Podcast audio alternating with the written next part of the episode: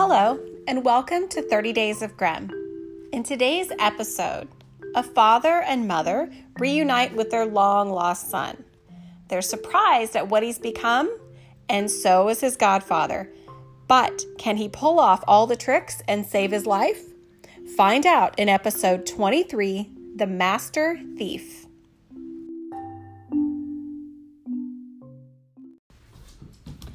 One day, an old man and his wife were sitting in front of their rather shabby cottage, having a little rest from their labors. Suddenly, there came towards them a magnificent carriage drawn by four black horses, and a richly clad gentleman alighted from it. The peasant stood up, went to the gentleman, and asked what his pleasure was, and in what way he could serve him. The stranger shook hands with the old man and said, I have no other wish than for once to enjoy a simple country dish. Prepare me some potatoes the way you used to have them. Then I will sit down with you at your table and be delighted to eat them. The peasant laughed and said, You must be a count or a prince or even a duke. Noblemen sometimes have such fancies. However, your wish shall be fulfilled. The wife went into the kitchen and started to wash and cook the potatoes to make potato cakes with them. While she was at work, the peasant said to the stranger, Come into my garden for a while, sir. I still have some work to do there. He had dug holes in the garden and wanted to put in some trees.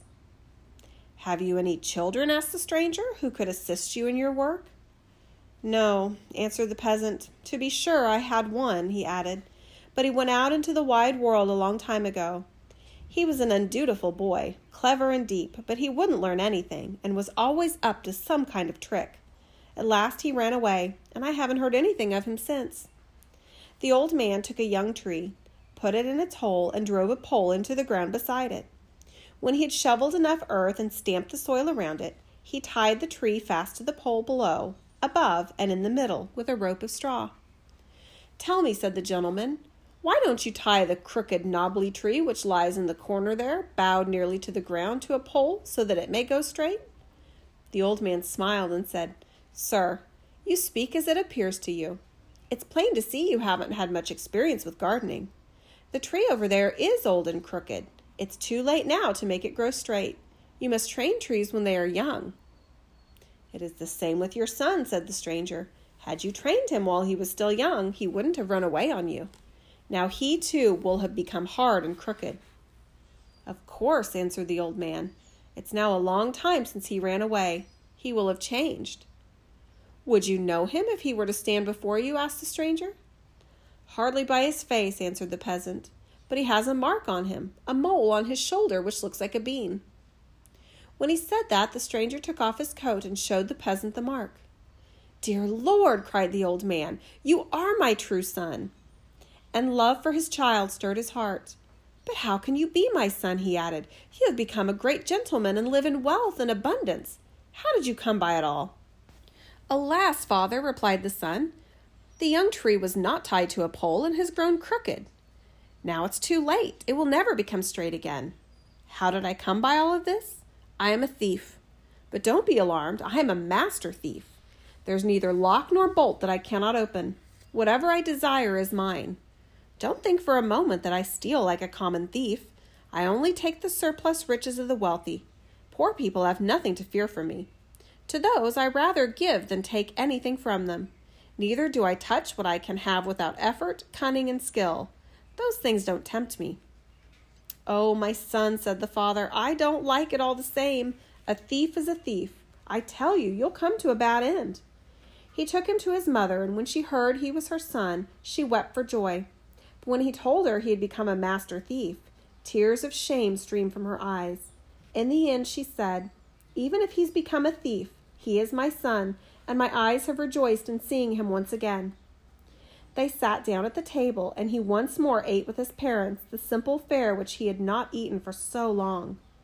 The father said, When his grace the count up there at the castle learns who you are and what you do for a living, he won't take you in his arms and rock you as he did when he held you at the christening, but he will have you swing on the gallows. Don't worry, father, he won't do that, for I know my profession. I'll go to him myself this very day. As evening drew near, the master thief got into his coach and drove to the castle. The count received him with courtesy, for he took him to be a nobleman. However, when the stranger made himself known to him, the older man turned pale and was silent for some time.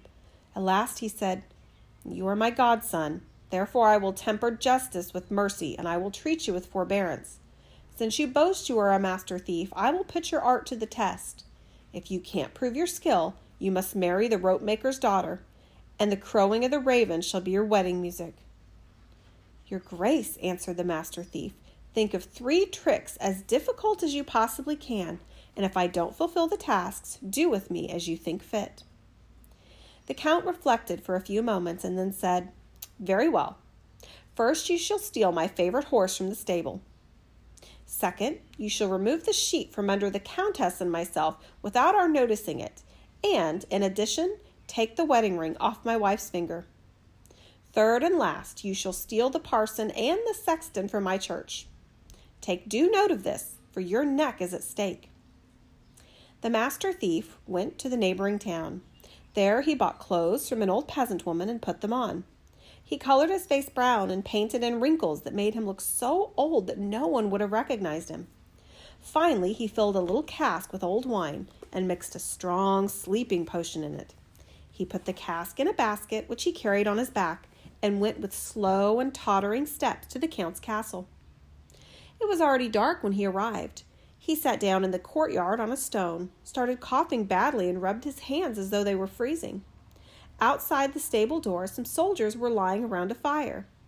One of them noticed the old woman and called out to her, Come, Granny, and warm your hands with us over here. You have nowhere to stay the night, and you will have to take shelter where you can find it. The old woman tottered up to them, begged them to take the basket from her back, and sat down with them at the fire. What have you got in that cask, old lady? asked one of the soldiers. Oh, good drink of wine, she answered. I make my living from trade, for money and kind words. I'll be glad to give you a glass. Just push it over here, then, said the soldier. And when he tasted one glass, he said, When the wine is good, I don't mind another glass. And he had another poured for himself, and the others followed suit. Hello, comrades, shouted one of them to those who were sitting in the stable. Here is an old woman. She has wine that is old as herself. Take a drink. It will warm your stomachs better than that fire of ours. The old woman carried the cask from the stable. One soldier sat in the saddle of the count's favorite horse, another held the bridle, and a third seized the tail. She poured out as much as was demanded until the cask was empty. Before long, the bridle dropped out of the hand of the one holding it, and he himself fell down and began to snore. The other one, who held the tail, let go of it, lay down, and snored even louder. The man who was sitting in the saddle remained sitting, but his head bowed down nearly to the horse's neck. He slept and blew out his mouth like a blacksmith's bellows. Outside, the soldiers had fallen asleep long before, lay on the ground, and were as motionless as stones. When the master thief saw he had succeeded, he put a rope inside of the bridle of the hand of the one and a wisp of straw in the hand of the one who was holding the tail. But what was there to do with the one who was sitting on the horse's back? He did not want to throw him off for fear he might wake him up and raise an alarm. But he found a good solution. He unbuckled the girth, fastened a few ropes that hung in rings on the wall to the saddle, and pulled the sleeping man along with the saddle in the air. Then he tied the rope round the post and made it fast. He soon had the horse unfastened from the chain, but he had ridden over the cobblestones, and the noise would have been heard in the castle. So first he wrapped the horse's hoofs in old rags, let it out carefully, swung himself up, and rode off. At the crack of dawn, the master thief galloped on the stolen steed to the castle. The count had just risen and was looking out the window. Good morning, your grace, he called to him. Here is your favorite horse I was lucky enough to take from your stable. Just see how nicely your soldiers are lying asleep. If you care to go into the stable, you'll see how comfortable your guardsmen have made themselves. The count could not help laughing, and then he said, For once you have won the day, but things won't go so well for you the second time, and I warn you, if I catch you stealing like a thief, I will treat you like a thief. When the countess went to bed that night, she closed tight the hand with the wedding ring on it, and the count said, Everything is locked up and bolted. I will stay awake and lie in wait for the thief but if he climbs up to the window, I will shoot him down. Under the cover of darkness, the master thief went to the gallows, cut down an executed criminal who was hanging there by the rope, and carried him to the castle on his back. Then he placed a ladder at the bedchamber window, put the dead man on his shoulders, and began to mount. When he got as high as the window of the count's and countess's bedchamber, the dead man's head appeared in the window. The count, who was lying in wait for his bed, fired a pistol at him. At once the master thief let the dead man drop down, and nearly himself jumped off the ladder and hid in the corner of the grounds.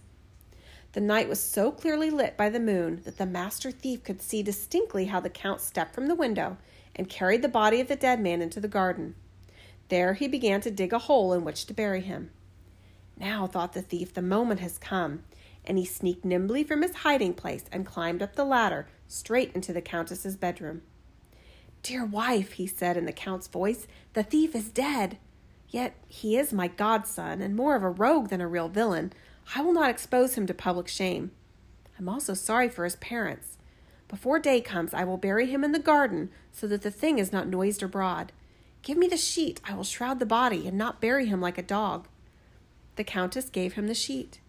You know, went on the thief, I have a generous heart. I will put your ring on the thief's finger. After all, the unfortunate man has staked his life on it, so he may as well take it to the grave with him. The countess did not want to contradict the count, and was none too happy about it, but she slipped the ring off her finger and gave it to him. The master thief went off with both things and arrived safely home before the count had finished his grave digging. The count pulled a long face when the master thief came the next morning and brought him the sheet and the ring. Are you a magician? he said to him. Whoever got you out of the grave where I myself laid you and brought you to life again?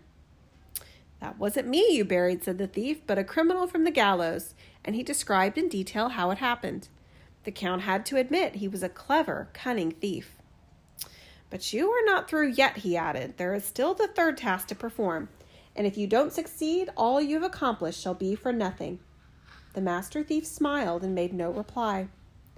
When night fell, he came to the village church with a long sack on his back, a bundle on his arm, and a lantern in his hand. In the sack he had crabs, and in the bundle short wax candles. He sat down in the churchyard, took one crab out, and stuck a little candle on its back. Then he lit the light, set it on the ground, and let it crawl. He fetched yet another out of the sack and went on until the last was out. Then he put on a long black garment, which looked like a monk's cowl, and stuck a gray beard on his chin. When he was fully disguised, he took the sack in which the crabs had been and went into the church and went to the pulpit. The tower clock was just striking twelve. When the last stroke had died down, he called out in a large, piercing voice Hearken, hearken, you sinners, the end of all things is at hand. Doomsday is near. Hearken, hearken. Whoever wishes to go to heaven with me, let him crawl into the sack. I am Peter, who opens and shuts the heaven gates.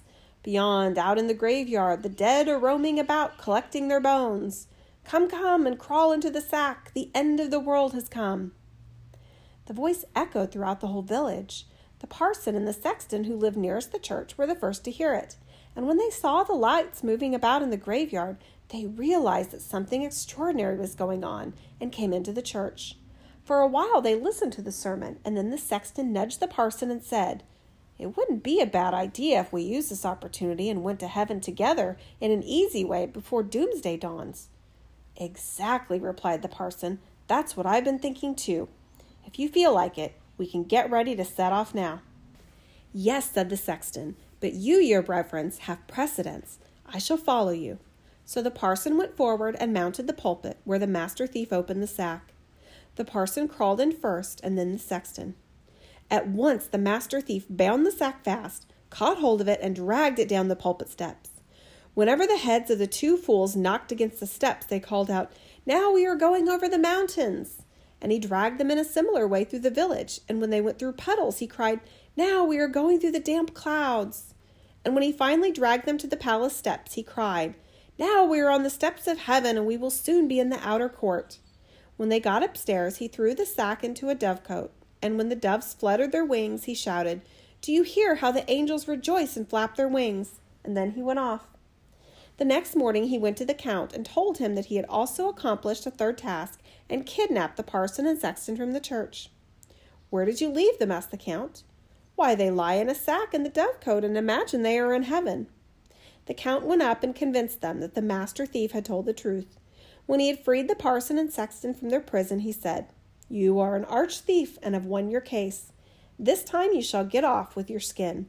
But take care that you disappear from my country, for if you ever set foot in it again, then you can count on your place on the gallows.